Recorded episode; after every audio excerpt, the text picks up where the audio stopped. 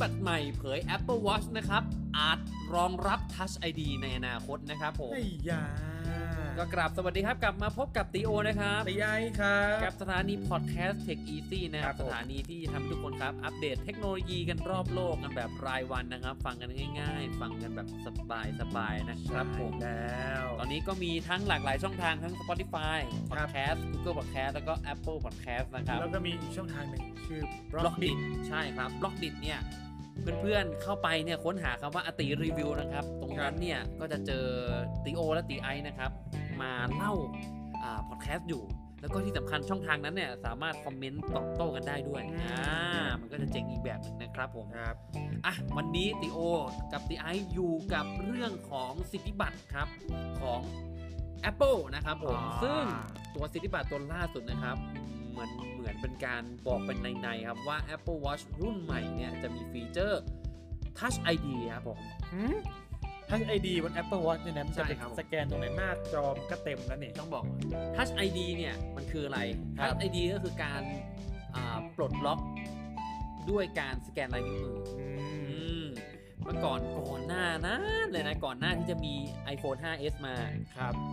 แต่ละคนนี่ยังไม่ไม่ค่อยสนใจกับเรื่องเออ ความปลอดภัยอะไรมากมาย ใช่มือถือเนี่ยยังไม่ได้ใส่ไอ้พินล็อกอะไรทั้งหลายเลย ยังไม่ค่อยใส่กันเท่าไหร่เออไม่ค่อยมีคนใส่ไม่ค่อยไม่ค่อยมีคนใส่ยังรู้สึกเฉยๆว่าทำไมต้องล็อกโทรศัพท์แบบใส่รหัสขนาดนั้นเออเออความลับอะไรเยอะแยะเหรอเออเออก่อนจริง ๆ ก่อนหน้านั้นนะรู้สึกว่าเราก็ไม่ได้มีความลับอะไรเยอะแยะใช่ไหมเออการใส่รหัสปุ๊บไม่พอก่อนรู้สึกว่าโอ้ยคุณมีเป็นคนมีความลับว่ะเออคุณมีภาพหลุดคลิปหลุดอะไรอยู่ในเครื่องหรือเปล่ายิ่งอะไรประมาณเนี้ย อ่า เออพอ iPhone 5s ออกมานะครับ กลายเป็นว่ามาตรฐานเขาเรียกว่าเป็นแบบ biometric ก็คือแบบว่าเริ่มใช้ชีวชีวะมวลฐานทั้งลายนิ้วมือเหรออม่านตาเหรอ หลังจากนั้นอะหลังจากยุค iPhone 5s อะเริ่มเริ่มมาเรื่อยๆเลย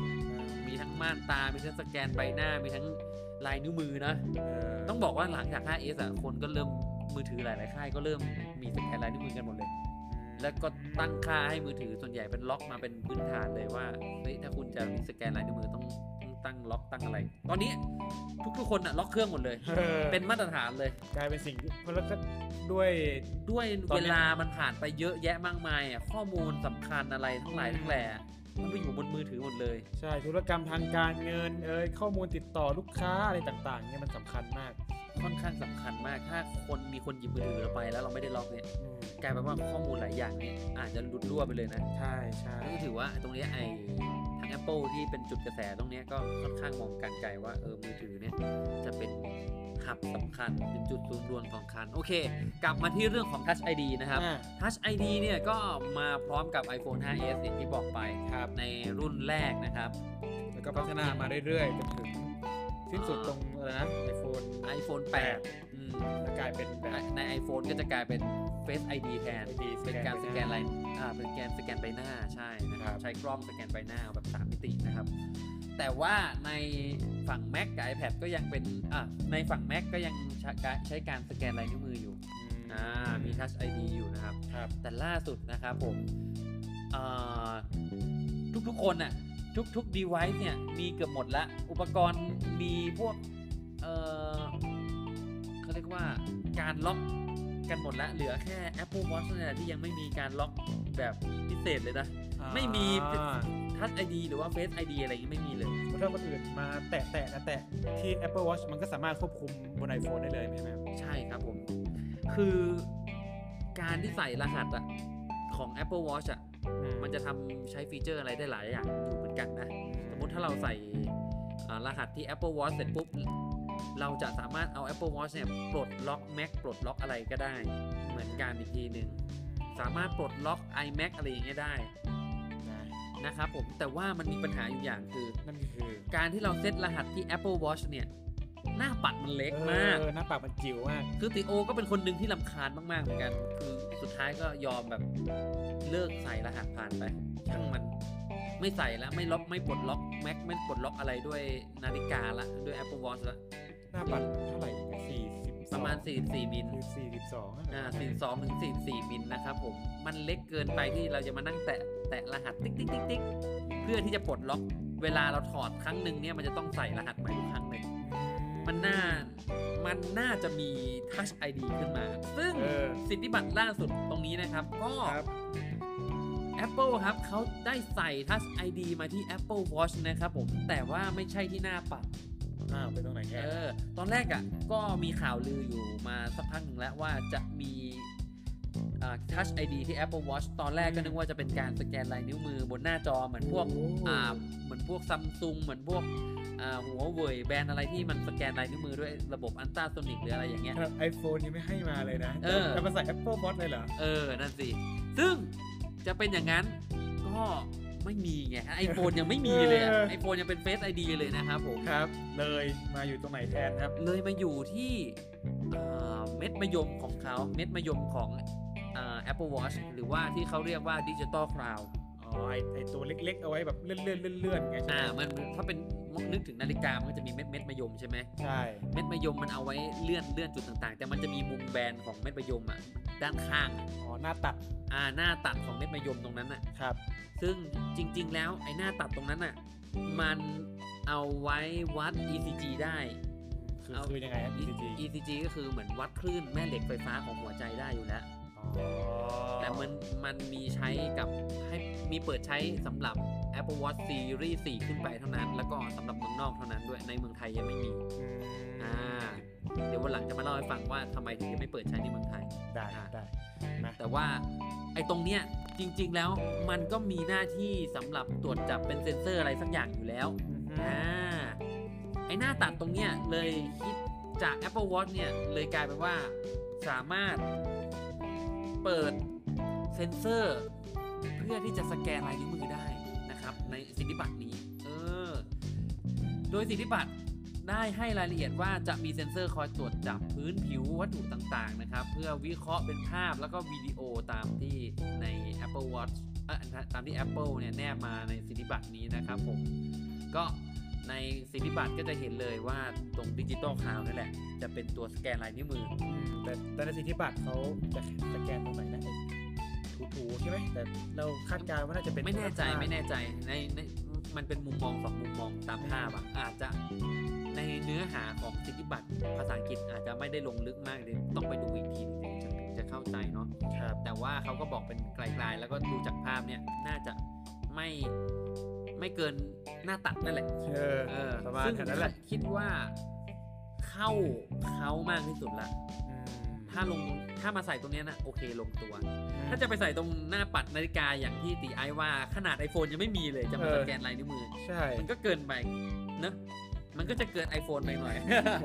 นั่นแหละไม่จริงๆแต่เรื่องแบบเนี้ยมันมีก่อนนะ Apple ครับ Watch มี 3D Touch ก่อน iPhone นะอืมอ่า มันก็ไม่แน่อยู่ดีนะ แต่ตามครับสิทธิบัตรเนี้ยสแกนได้ทางเม็ดมะยมได้เลยนะครับได้หน้าตัดเม็ดมะยมได้เลย โอเคนะครับผม อันนี้ก็เป็นเรื่องที่อัปเดตของสิทธิบัตรของ Apple นะครับ เดี๋ยวมาดูกันเรื่องต่อไปกันบ้าง Facebook เนี่ย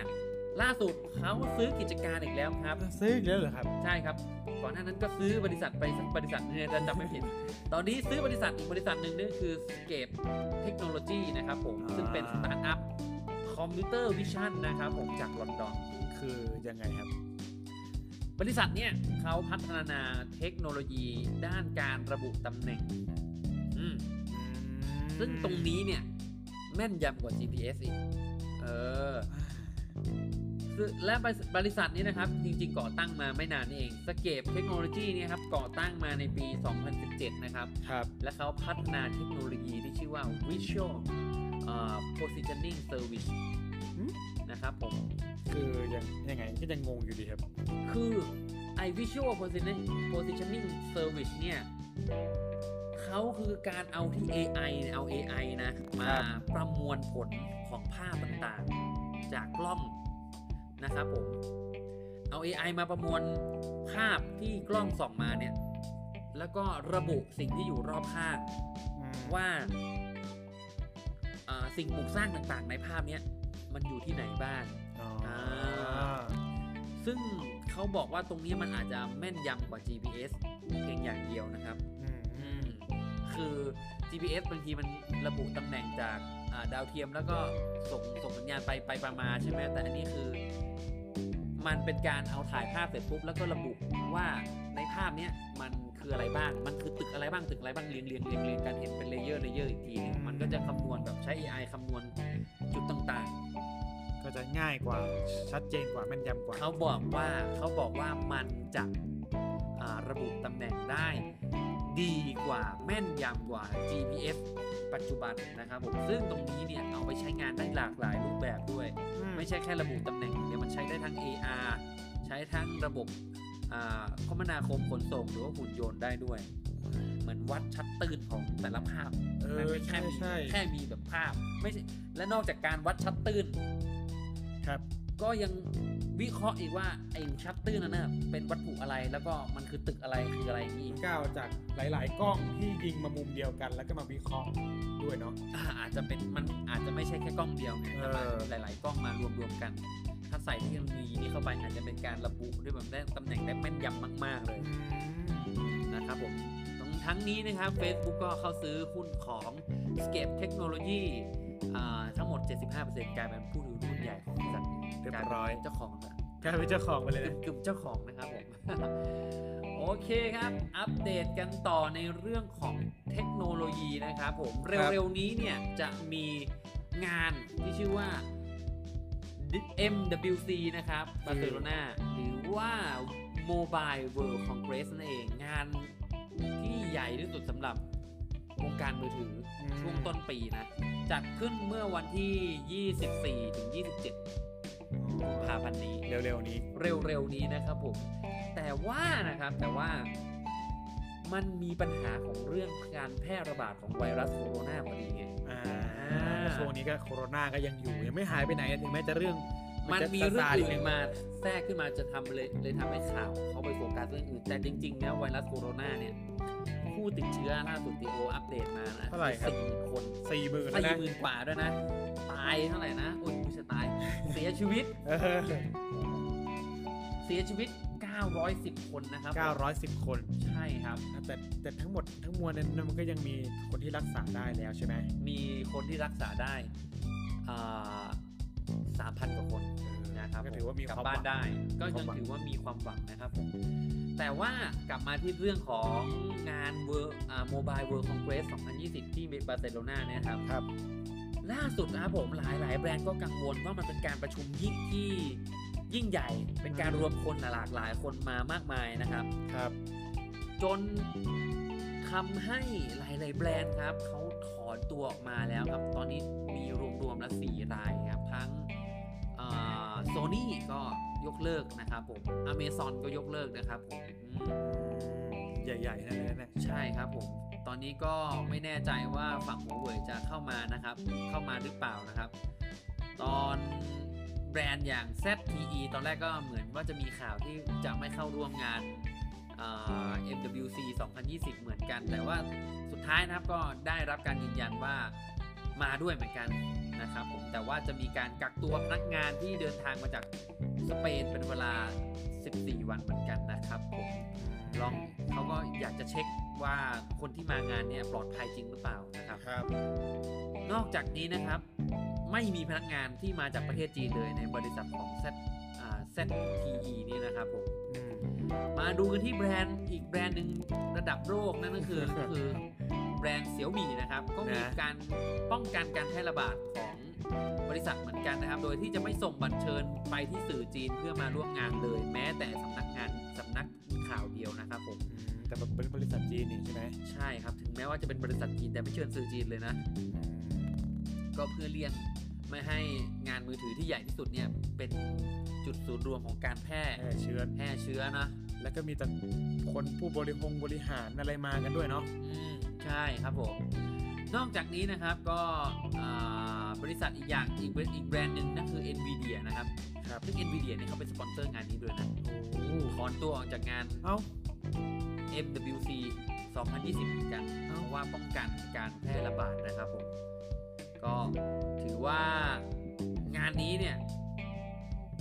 มีหลายมีแบรนด์ใหญ่หลายเจ้าเลยที่ถอนตัวออกมา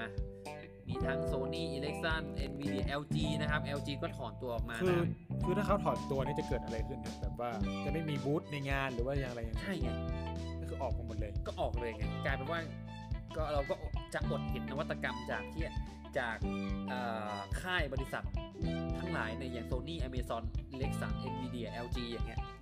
เราก็จะอดเห็นว่าเขาจะเอาอะไรมาโชว์ปกติงานแบบนี้เขาก็จะเอาของมามาโชว์มาขิงกันนะครับเออกลายเป็นว่าก็ถือว่า เพื่อป้องกันการแพร่ระบาดเนาะและเขาก็กันไม่ให้ทีมงานของเขาติดเชื้อเขาก็กลัวทีมงานอันอันท รงคุณค่าของเขาอันที่ร่วมพัฒร่วมคิดร่วมพัฒนาของเขามาอาจจะตกอยู่ในภาวะเสี่ยงนะครับผมเออก็ถือว่าอาจจะอดเห็นนวัตกรรมต่างๆ บางเจ้าไปเนาะแต่ว่าก็ยังมีแหละหลายๆเจ้าก็ยังไป แต่ก็มีมาตรการป้องกันมากขึ้นกว่าเดิมนะครับผมครับก็แต่ว่าในงานเนี่ยก็มีมีกฎพิเศษของตัวเองเหมือนกันนะครับนั่นคือยังคไงนครับที่ เขาถามเขาจะถามเลยว่าใครที่เดินทางมาจากหูเป่ยนะครับ จะไม่ได้ให้รับ จะไม่ได้รับอนุญาตให้เข้าร่วมงานเลย โดนเลย เออ ใครที่มาเดินทางมาจากจีนจะต้องแสดงข้อมูลหนังสือเดินทางใบตรวจสุขภาพก่อนว่าได้ออกนอกประเทศจีนมาแล้วเกิน 14 วันด้วยอ่าเพราะว่าระยะเวลาฟักตัวมัน 2 สัปดาห์เนาะใช่ครับผม ในงานก็จะมีเครื่องวัดอุณหภูมิติดตั้งไว้อยู่ เพื่อป้องกันนะครับ แล้วก็ที่สำคัญนะเขารณรงค์ไม่ให้ ไม่ให้จับมือกันในงานด้วยนะครับผมก็มีถุงมือแจกนะเออไม่แน่นะครับ ก็ถือว่าเป็นมาตรการสำหรับงานยิ่งใหญ่ของโลกนะครับผมในปีนี้แล้วก็ป้องกันไวรัสโคโรนาไม่ให้มันแพร่ระบาด ไม่ให้เป็นฝันร้ายอย่างที่ตีไอว่าครับนะครับผมโอเคครับ วันนี้ก็มาอัปเดตเรื่องราวกันประมาณนี้ หลายๆเรื่องเลยนะมีหลายเรื่องที่น่าสนใจเลยแหละ ทั้งเรื่องของเบอร์งาน Mobile World Congress นะครับผมแล้วก็เรื่องของ Facebook แล้วก็ที่สำคัญสิทธิบัตรของ Apple นะครับแหมว่ามีความอาจจะมาอาจจะมาไอ้ Touch ID ใน Apple Watch นะครับผมอะใครที่ชอบการอัปเดตเรื่องราวแบบนี้นะครับ อย่าลืมกด subscribe นะครับ ทางทางช่องทาง podcast อ่า Spotify podcast Google podcast หรือว่า Apple podcast นะครับผมครับหรือว่าจะมีอีกช่องทางหนึ่งครับนะช่องทางทาง YouTube ก็มีนะครับช่องทาง ช่อง Channel Tech Easy นะครับ ก็สามารถไปฟังกันได้ แล้วก็ช่องทางของย้ำอีกทีหนึ่ง Blockdit Blockdit นะครับ ล่าสุดเลยนะครับ search หาคำว่าอติรีวิวนะครับผมก็จะเจอพอดแคสต์ของพวกเรานะครับผมในอติรีวิวก็จะเป็นการอัปเดตต่างๆ ทั้งเรื่องข้อมูลอ่าเทคโนโลยีไอทีด้วยนะครับครับ แล้วก็การรีวิวอะไรต่างๆเนี่ยแล้วก็การเทคนิคต่างๆเทคนิคต่างๆ ช่องทางอติรีวิวใน YouTube เราก็มีอัปเดตให้เรื่อย ๆ เลยนะครับมัมานจะมากันแทบแทบจะทุกวันเหมือนอ่า Tech Easy อะใช่ครับ รวมไปถึงใครอยากทักทายกันครับพูดคุยกันก็สามารถพูดคุยกันได้ทางช่องทางแฟนเพจก็ได้นะครับครับผมอืมโอเค วันนี้ดีโอและตีไอต้องขอตัวลาไปก่อนแล้วกันนะคครัรับบไว้เจอกันใหม่ในวันต่อไปนะครับ สวัสดีครับ